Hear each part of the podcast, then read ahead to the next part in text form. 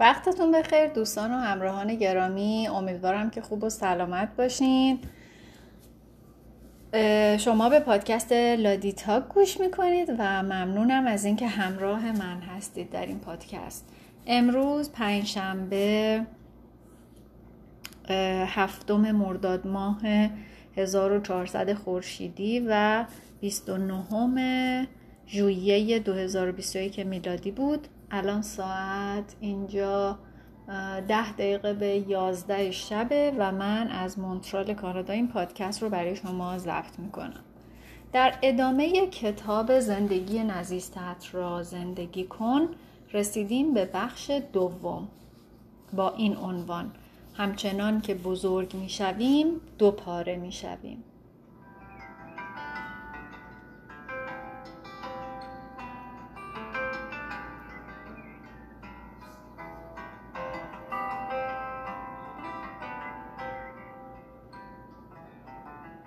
همه ما در شرایط معینی به دنیا میایم. برامون یه اسم انتخاب می‌کنن کم کم برای خودمون یه زندگی می‌سازیم و اوایل زندگیمون از نیروهای جمعی اطرافمون کمک می‌گیریم و این وضعیت نشون میده که ما آزادی و استقلالی از خودمون نداریم. و خیلی از تصمیماتی که برای ما از طرف خانواده و جامعه و مدرسه و سنت و عرف و اینا گرفته میشه چیزهایی که ما در انتخابش نقشی نداریم. رابطه ما با پدر و مادرمون یک رابطه اصلی و اساسیه که نوع روابط بعدی ما رو مشخص می‌کنه. یعنی روابط بعدی ما بر اساس نوع روابطی که با پدر و مادرمون داریم و داشتیم. تعیین میشن. چه ما خوشمون بیاد از این قضیه چه نیاد این واقعیته.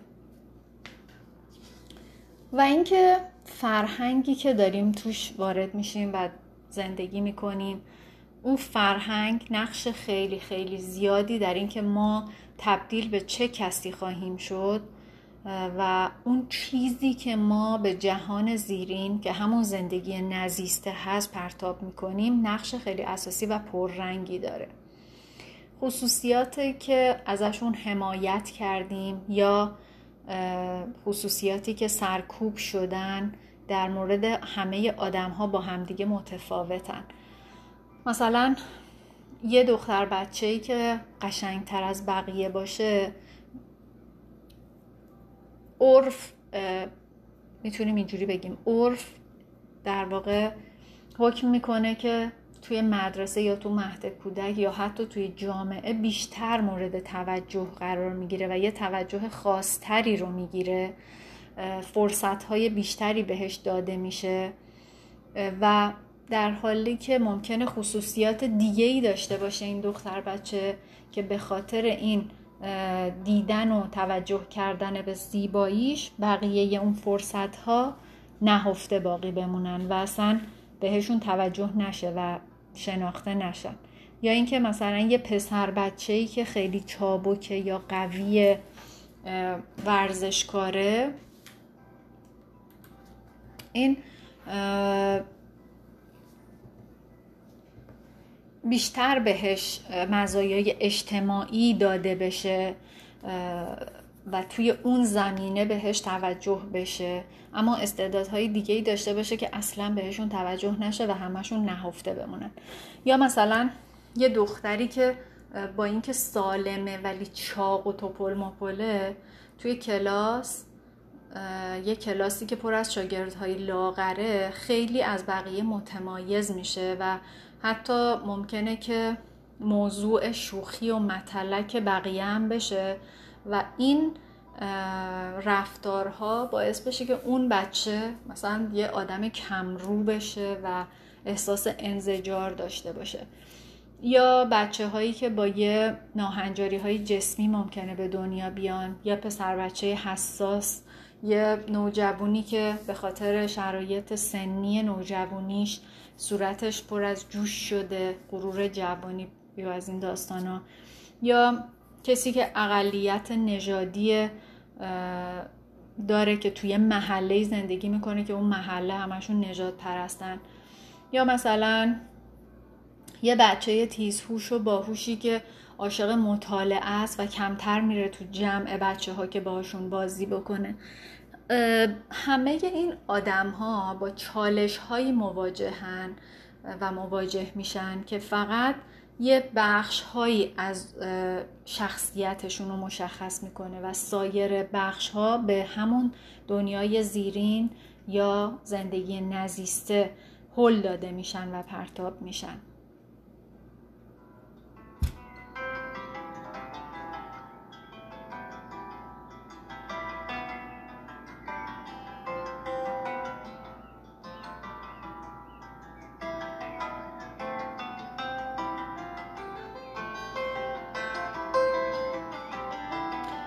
ظاهر ما طرز واکنش ما و واکنش نشون دادنمون به دیگران اندازه ای که بین خصوصیات ذاتی و خصوصیات والدین و معلما و جنسیت و طبقه اجتماعی که داریم و اینا این سازگاری که بین اینا وجود داره همه تاثیر خیلی زیادی می‌ذاره.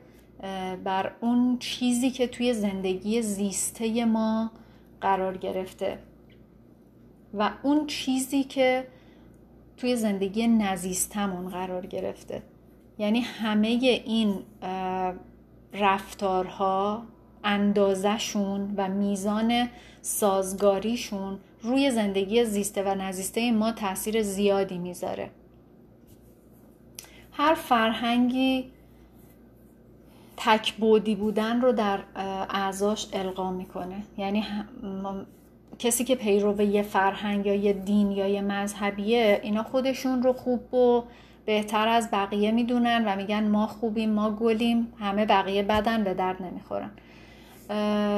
یونانیان باستان که فرهنگ خودشون رو تاج تمدن بشر و تاج تمدن غرب در واقع مینامیدن کسانی رو که به زبون اونا حرف نمی زدن بهشون می‌گفتن بربر. چرا؟ به خاطر اینکه اون صداهایی که یک زبان دیگهی توش وجود داره که با زبان یونانی ها متفاوت بوده اینا نمیفهمیدن و برای به گوششون ناموزون می اومده که انگار مثلا اینا دارن میگن بر بر بر بر و بیمعنی بوده در واقع براشون. و به همین خاطر به اونا می‌گفتن بربر. بنابراین یکی از کارکردهای فرهنگ اینه که تعیین می‌کنه که ما چه چیزی برامون خوب باشه چی برامون قشنگ باشه به چی توجه کنیم چی رو دوست داشته باشیم یا چه چیزی رو نادیده بگیریم و به این ترتیبه که ما یاد می‌گیریم ناخداگاه که یه چیزهایی رو باید بپذیریم و بقیه رو رد کنیم. و هوش طبق معیارهای جامعه امروز یعنی یادگیری و توجه کردن به چیزایی که درستن. و در واقع ما اینطوری می‌فهمیم که با انجام دادن این کار و با استفاده از هوشمونه که می‌تونیم توی زندگیمون پیشرفت کنیم یا راه زندگیمون رو واسه خودمون هموار کنیم. بنابراین کودک خصوصیاتی رو که فرهنگی که توش داره زندگی می‌کنه اون خصوصیات رو درست می‌دونه کودکم اونا رو خوب می‌دونه و میپذیره و اونا رو میاره توی شخصیتش میاره توی آگاهیش با هم ادغام می‌کنه و باقی چیزهایی که توسط اون فرهنگ خوب دونسته نمیشه تکلیفشون چی میشه؟ لیلون و سیلون این وسط موندن همشون سپرده میشن به زندگی نزیسته یعنی دفن میشن در جهان زیرین و این در واقع انتخاب ها تا یه حدی می‌تونه دل بخواهی باشه. ولی چون ما موجودات اجتماعی هستیم و تمایل داریم که توسط جمع پذیرفته بشیم هرچند اگه اشتباه کنیم تا اینکه راست و حقیقت رو بگیم و تنها بمونیم به خاطر همین ما میریم اون چیزایی رو که اون فرهنگ اونا رو خوب و درست می‌دونه رو میاریم توی زندگیمون. مثلا آداب نزاکت رو اگه شما در نظر بگیرین معدب بودن. اگه یکی سر میز شام که همه نشستن یه دفعه آروغ بزنه توی فرهنگ غرب این بیادبی و بینزاکتی محسوب میشه. هرچند که آروغ زدن یه کار در واقع طبیعیه ولی از نظر اجتماعی این کار بینزاکتی محسوب میشه. و به سمت چپ کلنگ شخصیت فرستاده میشه. که یعنی این کار خوب نیست و باید بره اون بر ولی توی فرهنگی مثل فرهنگای کشورهای شرق دور مثل ژاپن، تایوان، فیلیپین اینا. اگه شما بعد از اینکه غذاتون رو خوردین بلافاصله آروغ نزنین یعنی اینکه شما اصلا از غذا خوشتون نیومده. و این برای اونا بی احترامی محسوب میشه. مثلا صاحب خونه و میزبان فکر می‌کنه که غذایی که درست کرده به اندازه کافی خوب نبوده یا خوشمزه نبوده یا کیفیتش خوب نبوده که شما هر چقدر خوردید آروغ نزدید. بنابراین اینها چیزایی هستن که اون فرهنگ اینا رو به شما القا می‌کنه.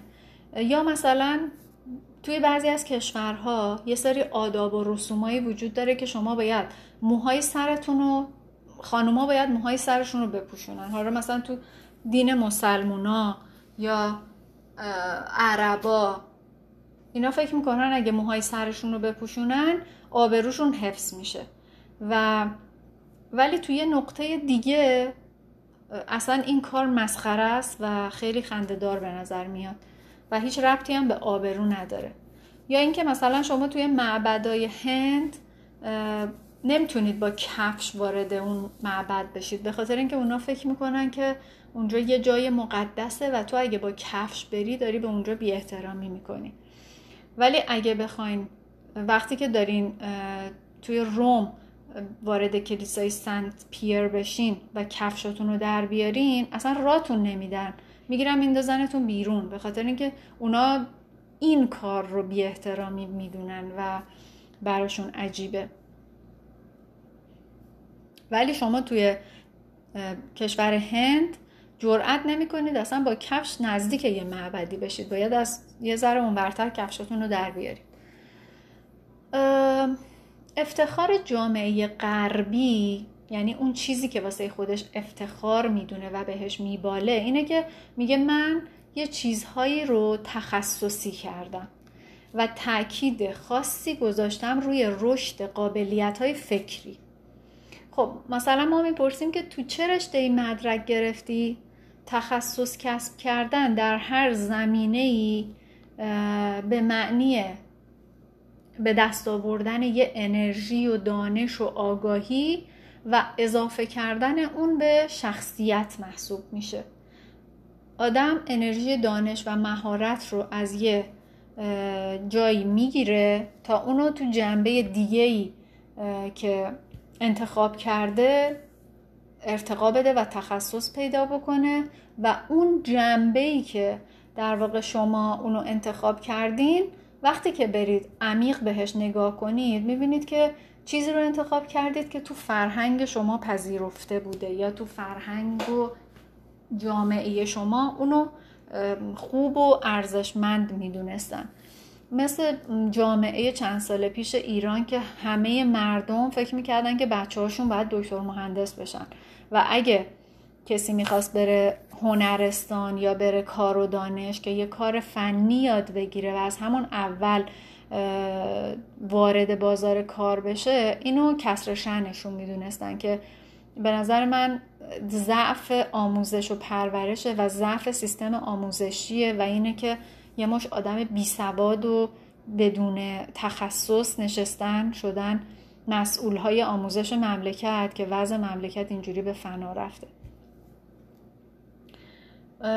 ما در فرهنگ غرب بچه ها رو جوری تربیت می‌کنیم که یاد بگیرن فکر کنن و برای فکر کردنشون هم پول و دستمزد بگیرن و برای این قابلیت فکر کردن و داشتن توانایی فکر کردن خیلی ارزش زیادی قائل میشیم.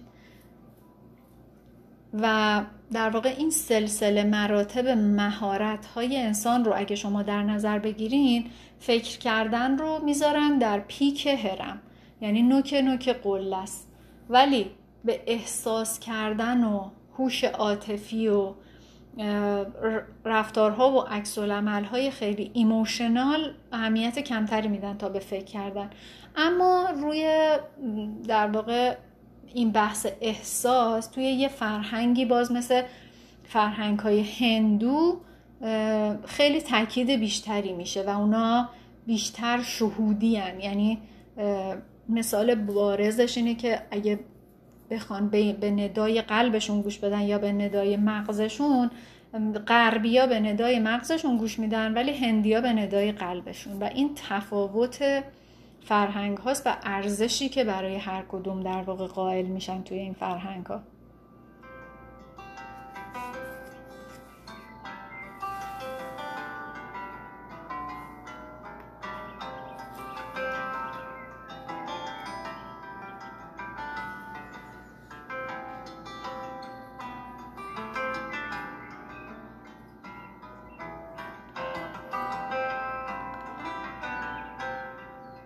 ما به عنوان آدم و انسان دوست داریم فکر کنیم که یه چیزهایی توی وجود ما ذاتی اصلا هست و ذاتی هم درسته خب؟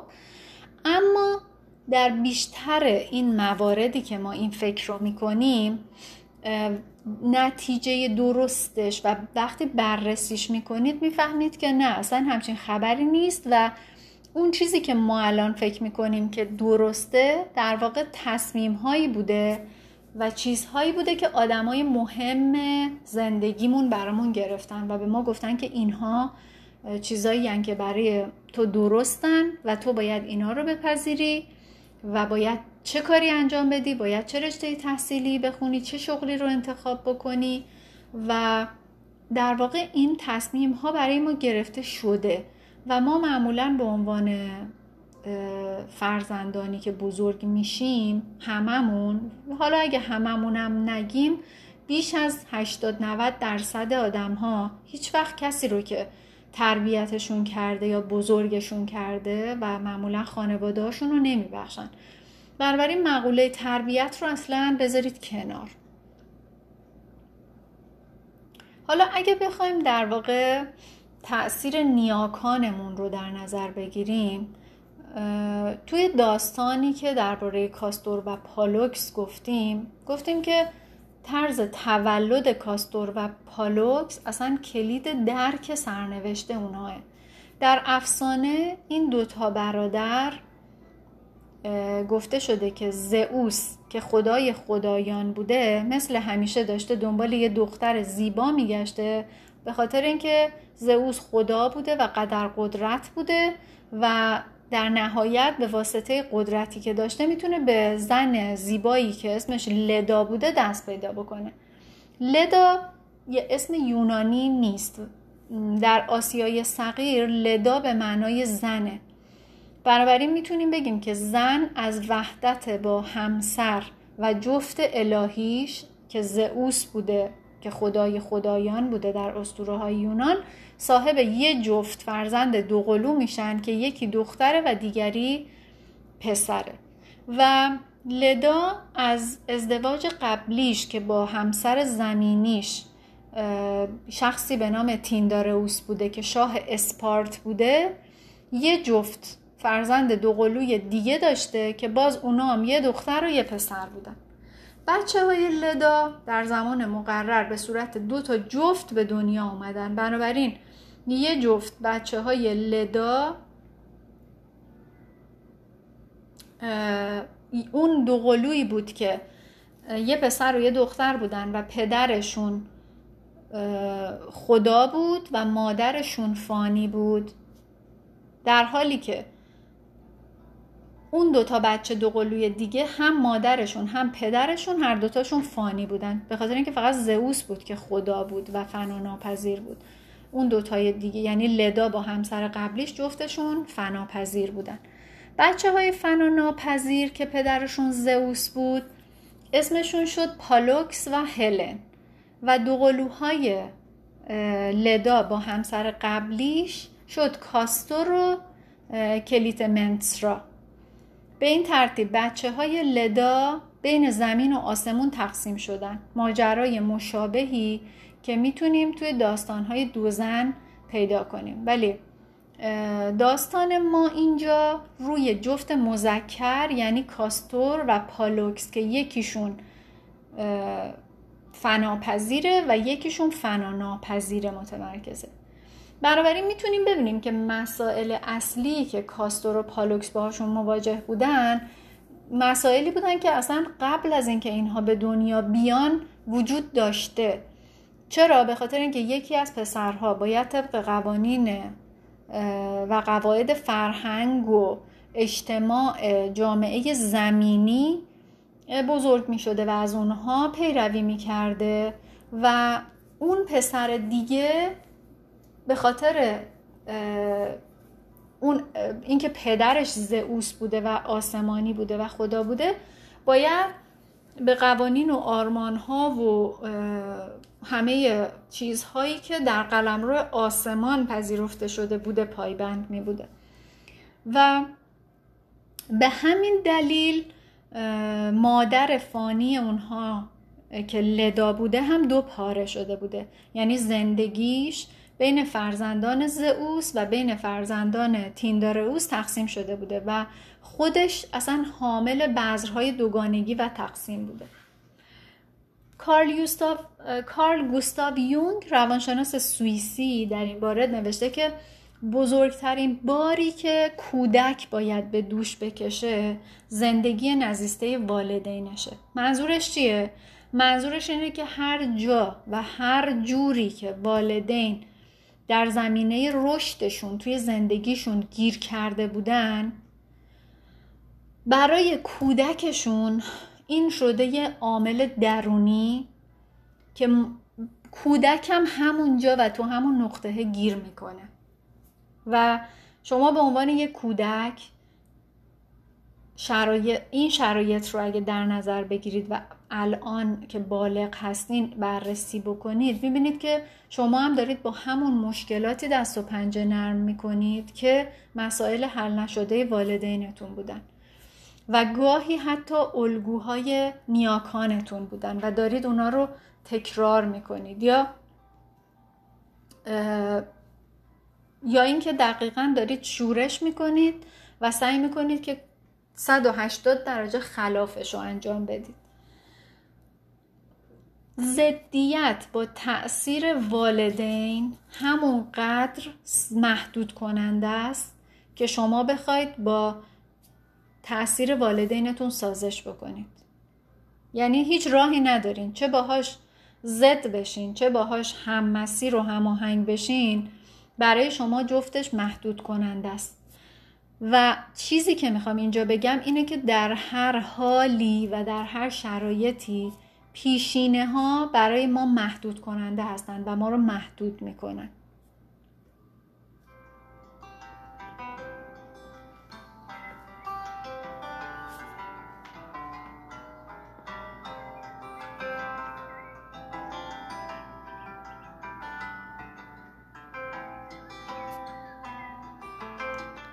توی دین مسیح در کتاب انجیل نصیحت کهنی نوشته شده که پایش شاید همین واقعیته و میگه که گناهان یک فرد رو فرزندان فرزندانش هم تا نسلهای سوم و چهارم به دوش می‌کشن.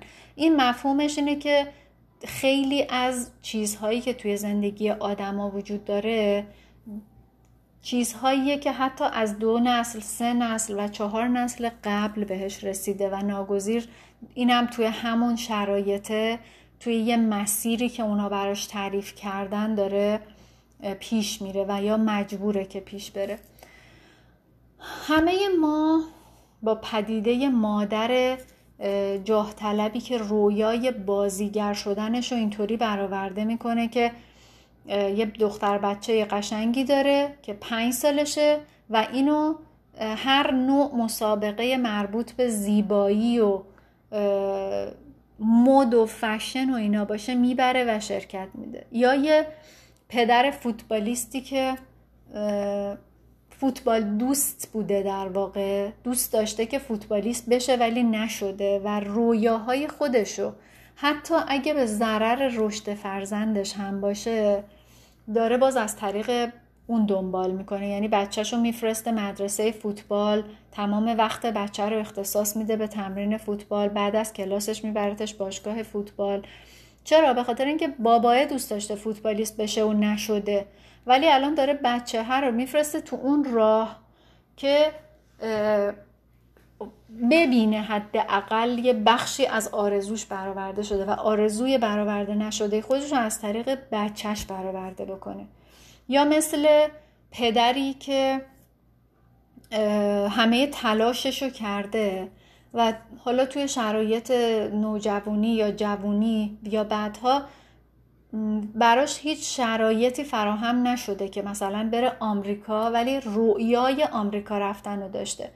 و بعدها خودشو کشته و هر کاری که می‌تونسته کرده برای اینکه بچهشو با اینکه دوست نداره ازش دور باشه با اینکه دلش تنگ میشه و هی می‌خواد کنار بچهش باشه و ببینتش یا نزدیکش باشه این دوریه رو تحمل می‌کنه که این بچه ها رو بفرسته آمریکا برای اینکه آرزوی برآورده نشده خودش رو تو فرستادن بچهش به آمریکا برآورده شده ببینه. اینا همشون مثال های ساده زندگی نزیستن که به طور ناخودآگاه هی به نسل های بعدی و بعدی دارن منتقل میشن و مادامی که ما ناآگاهانه به جاه طلبی ها یا برنامه ها یا هدف های نرسیده پدر مادرمون داریم خدمت می‌کنیم اسیر گذشته ایم و محدود توی اون گذشته توی اون خواسته و توی اون آرزوی برآورده نشده اونا گیر کردیم. بیشتر پدر مادرها با توجه به ابزار و قدرت و شرایطی که در اختیار دارن بهترین کاری رو که می‌تونن انجام بدن رو برای بچهشون انجام میدن. اما نقش پدر و مادر مراقب و حمایتگر به راحتی به بهانه ابراز کردن اون محبته یه ابزاری میشه که اونو کنترل کنن. یعنی زندگی کودکشون رو خودشون کنترل کنن. اونجوری که خودشون دوست دارن هدایتش بکنن. بنابراین در پس اعمال پدر مادرها همیشه یه سری فرضیه و یه سری انگیزه های ناخودآگاه وجود داره. یعنی شاید اگه از خود یه پدر مادری بپرسین همین الان خداگاه بهش واقف نباشه ها. یعنی داره این کار رو ناخداگاه می‌کنه. مثلا شاید اونا بخوان چیزی رو که خودشون به دست نیاوردن شما برید اونو به دست بیارید.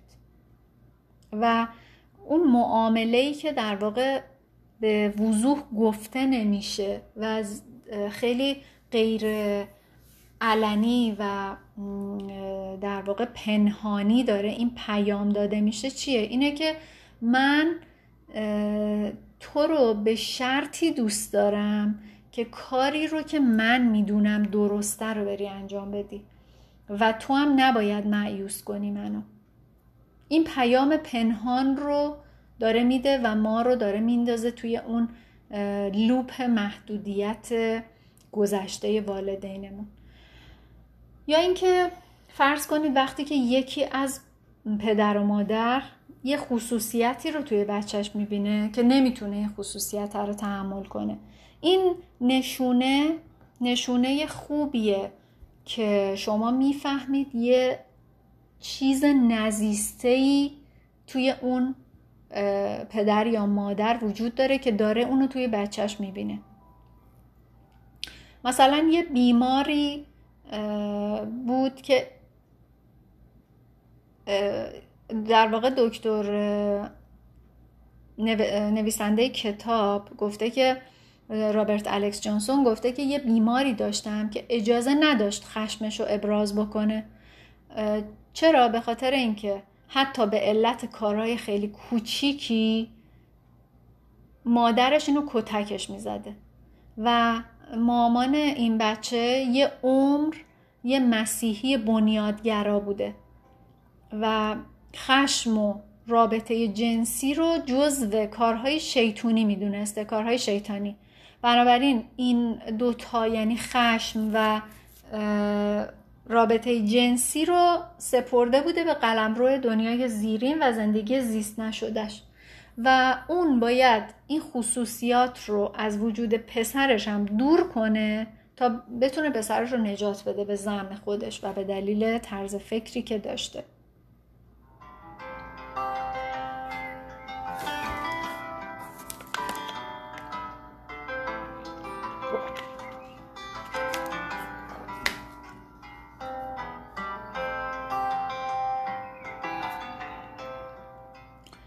و آقای جانسون گفته که این مرد بیچاره در بزرگسالی هم مشکلات وحشتناکی رو در رابطه با این دوتا مسئله داشته. یعنی با زنای زیادی رابطه داشته و دیگ جوشانی از خشم سرکوب شده رو با خودش حمل می کرده و این خشم و این مشکلات دوتا ازدواج اول این آدم رو نابود کرده میراث خانوادهش رو که سرکوب خصوصیات غریزیش بوده و این میراث رو در بدترین و نامناسب ترین زمانی که ممکن بوده میریخته بیرون و اون خشم رو نشون می‌داده و باعث می‌شده که همه شرایط زندگی خودش رو هم در واقع نابود بکنه.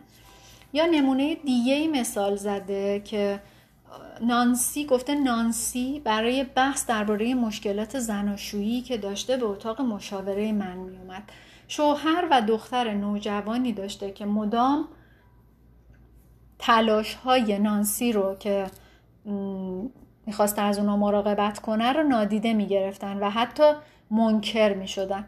اون سالها به خودش افتخار می‌کرده که همسر خوبی بوده مادر خوبی بوده و همیشه از خود گذشتگی کرده نیازهای خودش رو در نظر نگرفته و خودش رو فدای شوهرش و دخترش کرده. و حالا چقدر به نظرش مزهک میومد که دو تا نمک نشناس که یعنی شوهرش و دخترش دارن متهمش می‌کنن که تو داری ما رو خفه می‌کنی.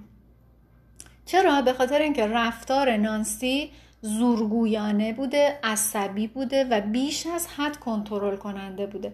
این زن میان سال مدام از دخترش در رابطه با نمره هاش رفتارش با دوستاش یا تمرین پیانوش ایراد می‌گرفته. هرچند که نیت بدی نداشته و به زعم خودش این کارها رو از سر خیرخواهی می‌کرده.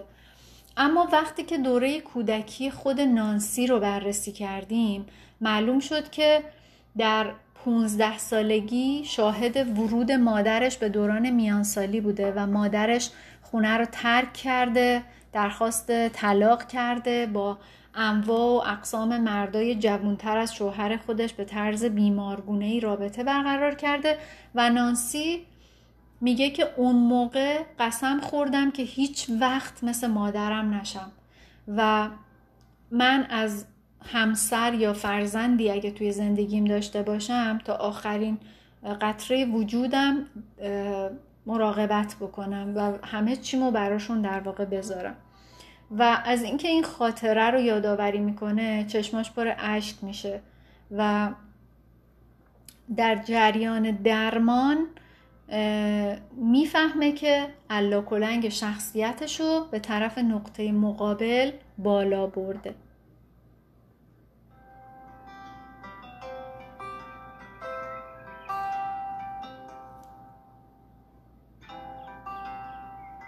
یعنی نانسی می‌خواسته برعکس مادرش که اینا رو ول کرده رفته هر کاری که دوست داشته کرده مادر کاملی باشه که زندگی خودش رو به کلی از یاد برده و خودش رو کاملا فدای شوهرش و دخترش کرده. و شوهر نانسی و دخترش هم به وضوح می‌تونستن اینو ببینن و علنا هم داشتن ابراز انزجار می‌کردن. به خاطر اینکه الگوی تقیان و ضدیت با الگوی والدین گفتیم که به همون اندازه که تقلید از اونها ما رو محدود می‌کنه اون تقیان و ضدیت هم ما رو محدود می‌کنه. یعنی مثل راه رفتن رو لبه شمشیر میمونه. شما چه از این وری بری چه از اون وری بری میافتی. بنابراین باید یه حد متعادلی رو در نظر بگیری و برای این کار راه حل پیدا کنی. در هر حال حکم قدیمی حالا هر چی می‌خواد باشه چه زد باشه چه موافق باشه تجربه الان رو هم تحریف می‌کنه هم محدود می‌کنه. نمونه اینجور آدم ها دقیقا مثل همین مثال نانسی کسیه که از آرزوهای خودش میگذره و خودش رو در واقع خودش داره البته این فکر رو می‌کنه ها. فکر می‌کنه که داره خودش رو واسه دیگران واسه خانوادهش قربانی می‌کنه با اهمیت ندادن به خودش با وقت نذاشتن برای خودش با بیش از اندازه محبت زیادی کردن در حق اطرافیانش. و چون این کارو می‌کنه توقع داره که اینا هم به همون اندازه در واقع بهش توجه کنن و یا ازش قدردانی و تشکر بکنن. پنج تا انگشتشو تا موج کرده تو اصل به زور کرده تو دهن اطرافیانش و طرف داره خفه میشه و اصلا آقا این طرف الان دلش نمی‌خواد که اصلا اصل بذاره دهنش. و این آدمی که این کار رو می‌کنه مثل اینه که دستش رو تا آرنج کرده توی گلوی طرف و بهش میگه که من به تو دارم اصل میدم تو داری دست منو گاز می‌گیری. ولی اون خودش متوجه این کار نیست.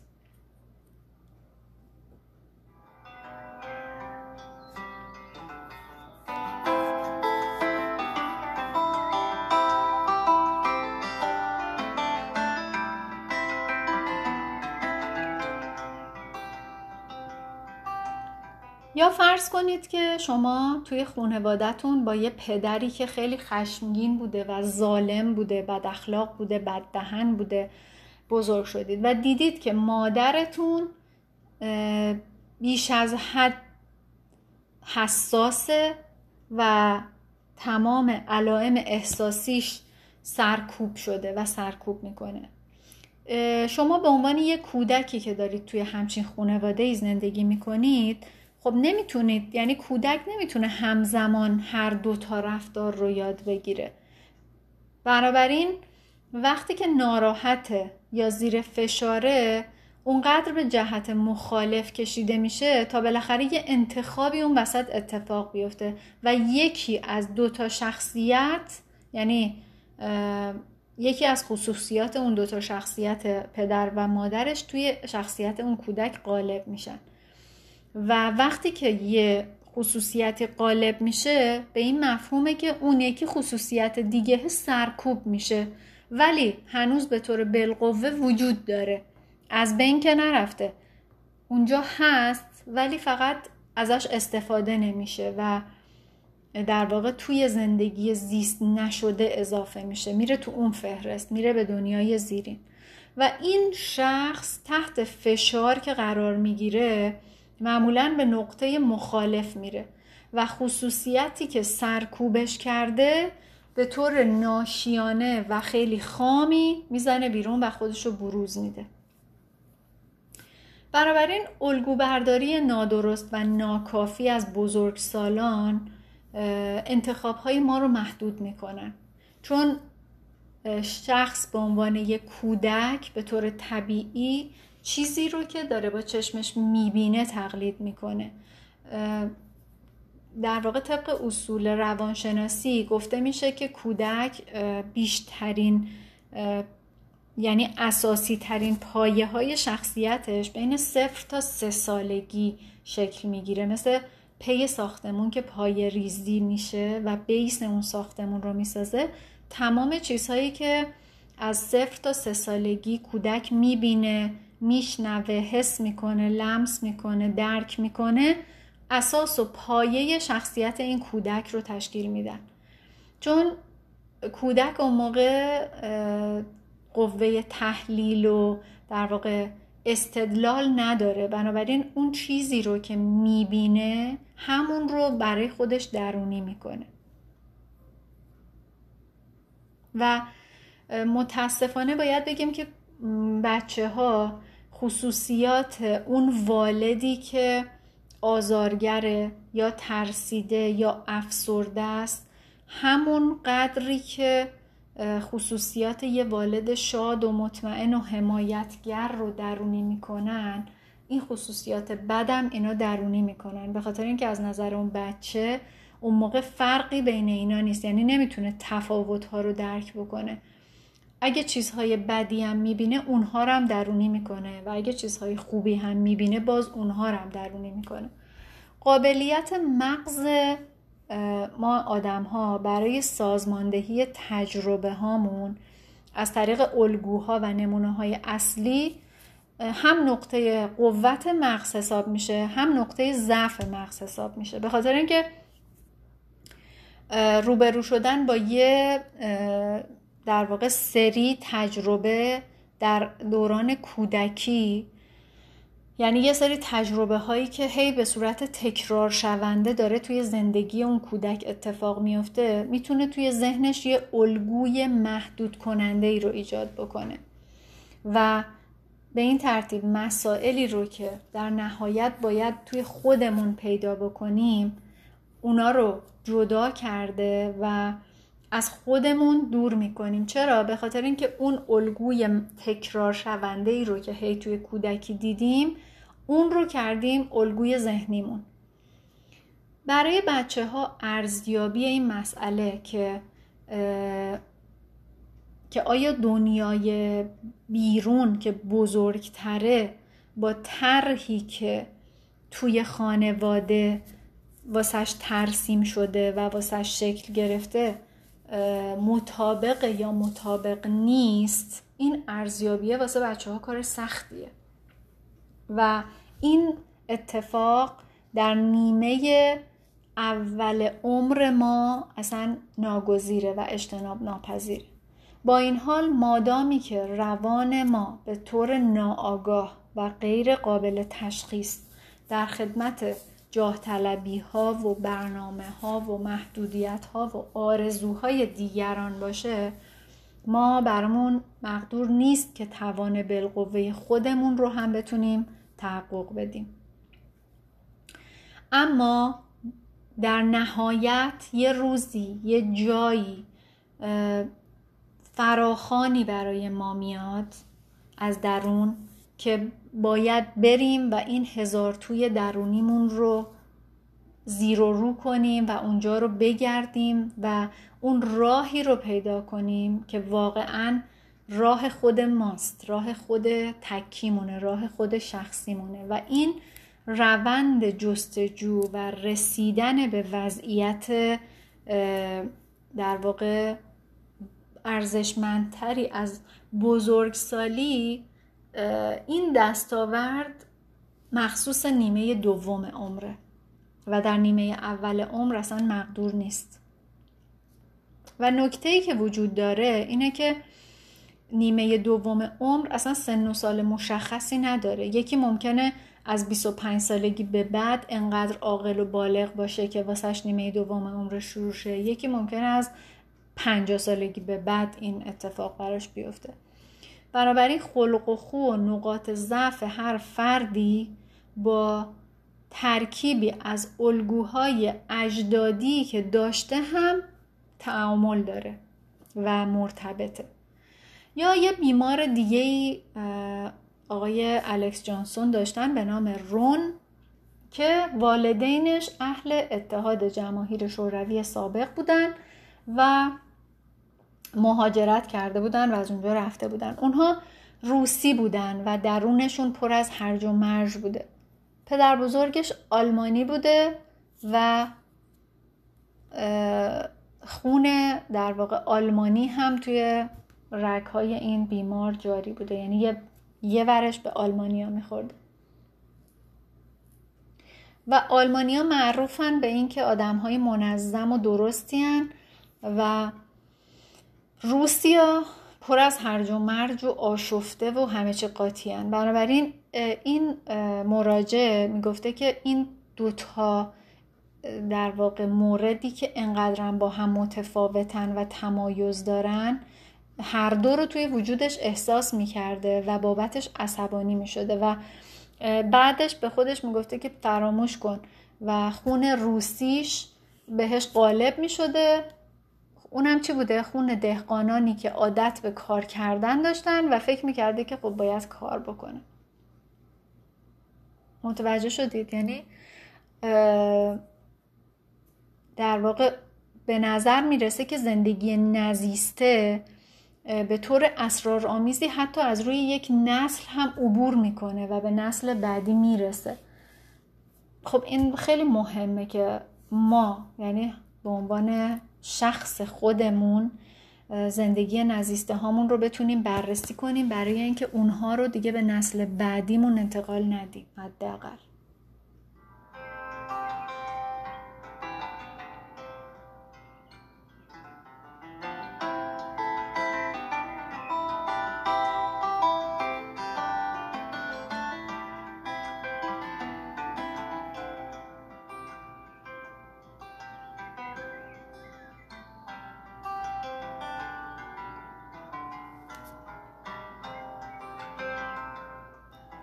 آدم های زیادی وجود دارن مخصوصا کسایی که تجربه های جنگ یا تجربه اردوگاه های کار اجباری که نازیا توی لهستان در واقع انجام دادن یا هولوکاست یا که یهودی ها رو میسوزوندن.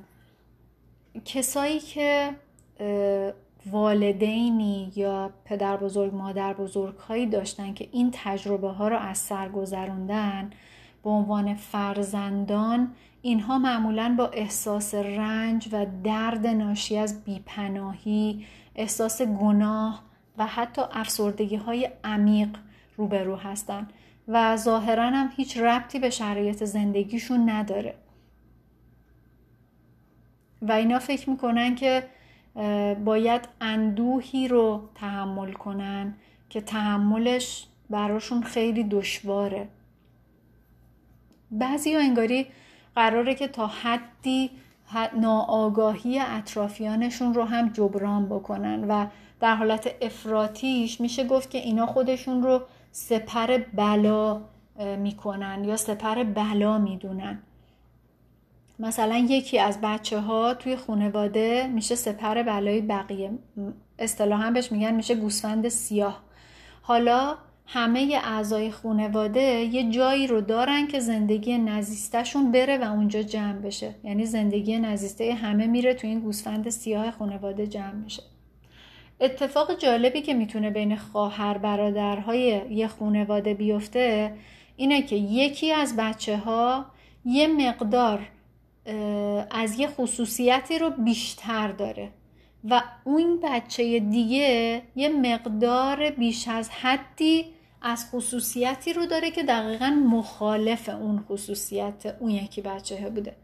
در نتیجه برادر یا خواهر شما اغلب حامل چیزیه که شما توی زندگی در میان سالیتون بهش نیاز پیدا می‌کنید. یعنی اون بخش زندگی زیست نشده شما میره میشه زندگی زیست شده خواهر یا برادرتون به همین طور متقابل.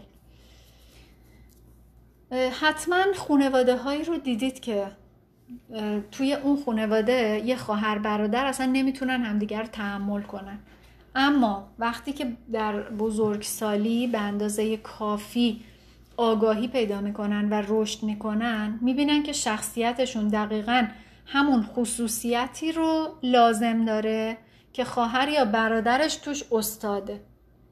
زیگموند فروید می‌گفت که هیچ کس فردی رو که تربیتش کرده رو نمیبخشه. برای اینکه همه ناراضیان و همه فکر می‌کنن که باید ما رو بهتر تربیت می‌کردن. این چه, چه, چه در واقع تربیتیه؟ این چه کاریه که با ما کردن؟ و این اصلا مربوط به من و شما نیست. این یعنی یه تجربه خیلی کلیه و تقریبا شامل همه میشه. و این روندهای تربیتی تأثیرات و زخمها و محدودیت هایی رو در روان هر کدوم از ما به جا می‌ذارن که میشه گفت که محو نشدنی هن و ما نمی‌تونیم هیچ وقت اونا رو از روانمون پاک بکنیم.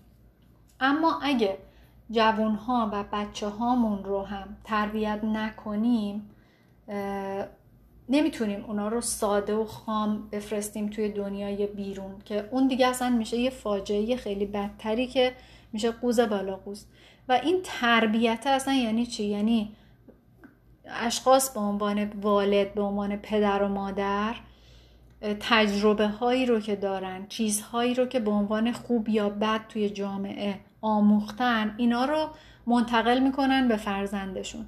و چرا فرزندان همیشه ناراحتن و خوشحال نیستن بابت اون تربیته؟ به خاطر اینکه زمانه همیشه در حال تغییر و رشده و اون سطح آگاهی و دانشی که پدر و مادر به ما انتقال دادن مطابق با زمانه ای که اون رو آموختن و زندگی کردن اون موقع کافی بوده و خوب بوده یا عالی بوده و الان برای زمونه ای که اون بچه داره زندگی می‌کنه به روز نیست یا کافی نیست یا در واقع عالی نیست.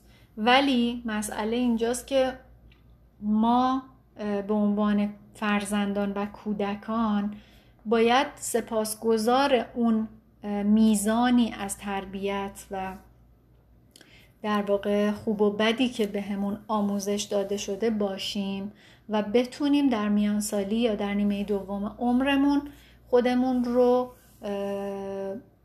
درمان کنیم و اون پروسه هیلینگ و بهبود رو روی خودمون اجرا بکنیم.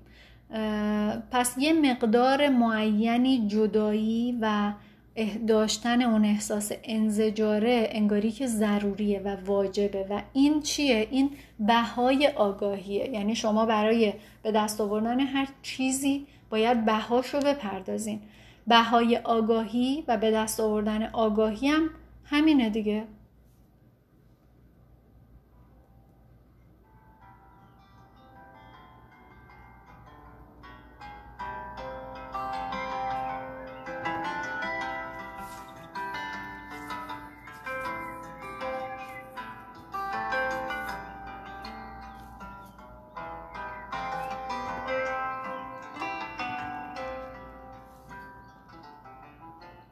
شما پس اگه پدر یا مادر هستین بهترین کاری که می‌تونید بکنید چیه؟ اینه که از زندگی زیست نشده خودتون آگاهی پیدا بکنید. و این بهترین میراثیه که می‌تونید برای بچه هاتون به جا بذارید. پس اگه می‌خواید عالی ترین هدیه ممکن رو به فرزندتون بدین برین ببینین که کدوم بخش ها رو توی زندگیتون سپردین به زندگی زیست نشده و به دنیای زیرین. و یکی از زیانبارترین کارهایی که ما می‌تونیم در مورد دیگران بکنیم اینه که بار زمیر ناخداگاهمون رو بندازیم گردن اونا. و بیشتر آدم ها در این زمینه گناهکارن به خاطر اینکه زندگی زیست نشدهشون رو ازش آگاهی ندارن و نمی‌دونن و این بار رو ناخداگاه رو دوش دیگران انداختن. بنابراین تنها وظیفه و مسئولیت ما آگاهی از زندگی زیست نشدمونه دوستان بحثمون رو اینجا نگه میداریم و این اپیزود رو در اینجا به پایان می‌بریم. امیدوارم که از مباحثی که توی این اپیزود ارائه شد استفاده بکنید و براتون مفید باشه. شما رو تا اپیزود آینده به دستان پرنور و عشق پروردگار میسپارم. روی آگاهیتون کار بکنید و آگاهی همراه تک تک لحظه هاتون باشه. بدرود.